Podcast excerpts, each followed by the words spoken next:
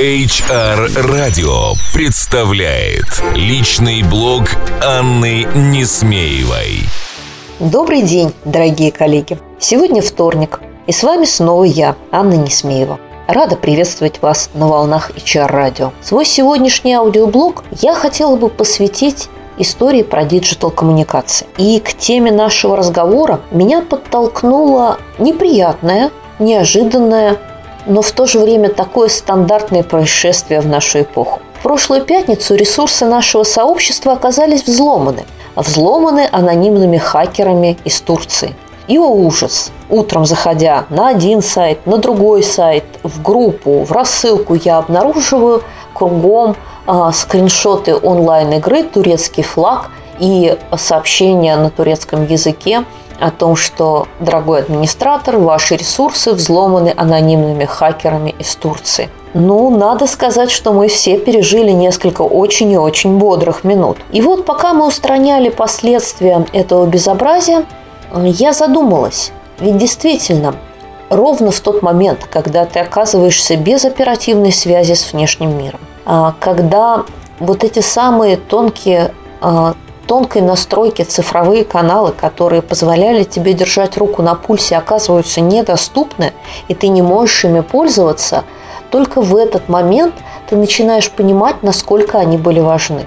И здесь ты не можешь отложить э, выход своего сообщения э, или повесить на сайт э, табличку со словами «Ребята, зайдите позже», потому что э, в цифровом мире слово «позже» не работает. И, пожалуй, сегодняшний свой выпуск я посвящу рассказу о трех основных правилах цифровых коммуникаций, трех китах, на которых они держатся, которые, я надеюсь, будут полезны и вам а, при работе с вашими корпоративными digital -каналами. Итак, для того, чтобы ваши цифровые коммуникации, сайты, порталы, блоги, вики, корпоративные социальные сети, рассылки, Э, не знаю, подкасты, которые вы используете, были интересны, пожалуйста, придерживайтесь трех простых правил, которые мы так часто забываем. Или не придерживаемся в силу разнообразных корпоративных э, требований и ограничений. Правило первое. Цифровая коммуникация должна быть открытой и интерактивной. Правило второе. Цифровая коммуникация должна быть диалоговой, построенной на диалоге. Правило третье. Цифровая коммуникация должна быть оперативной. Ну, начну свое объяснение, пожалуй, с третьего правила, потому что оно наиболее очевидно. Как я уже говорила, э, выпуск газеты мы готовы подождать день, два или неделю, журнала, возможно, месяц, телепрограмму, если она нам очень нужна, мы запишем и посмотрим чуть позже, любимый сериал тоже подождем – но если ваш сайт не обновляется или группа в социальной сети не постит новости, вы просто забываете про них. А, легко, совершенно незаметно переключаясь на другие ресурсы. Так происходит во внешнем мире. Так же точно происходит и в корпоративных коммуникациях. Потому что здесь в digital мире. Вы со своими каналами цифровых коммуникаций конкурируете со всем интернетом. И если вы не действуете оперативно, день в день, час в час, минута в минуту, а, то ваша коммуникация безнадежно опаздывает. Она никому не нужна. Итак, напоминаю первое правило а, вы должны быть оперативны. И согласование в течение нескольких часов или нескольких дней для цифровых коммуникаций решительно не подходит. А, также верно и второе правило. Вы должны быть открыты и интерактивны. То есть вы должны постоянно реагировать на то, что происходит. Вы должны комментировать э, вновь случившиеся события. Вы должны отвечать на те посты, которые размещают ваши коллеги, на их лайки, на их репосты, на их письма и запросы. Только так строится по-настоящему интерактивная цифровая коммуникация. Э, вы должны показывать, что вы видите ваших читателей, что вы разговариваете с ними и постоянно поддерживать с ними контакт реагировать на их поведение, четко отслеживать их запросы, как в виде активных видимых постов, так и в виде их интереса, который мы с вами можем отследить с помощью различных систем аналитики.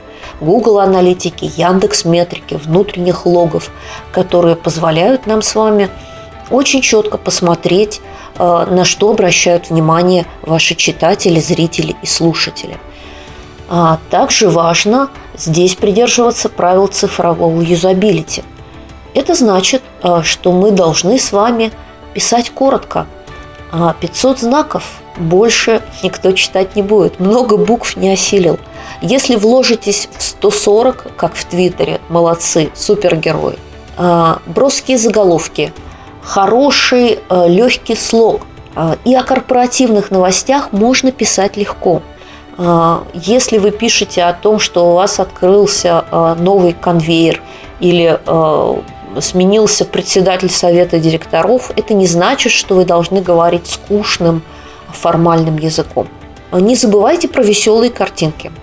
Они, безусловно, привлекают внимание, и они удерживают внимание вашей цифровой аудитории.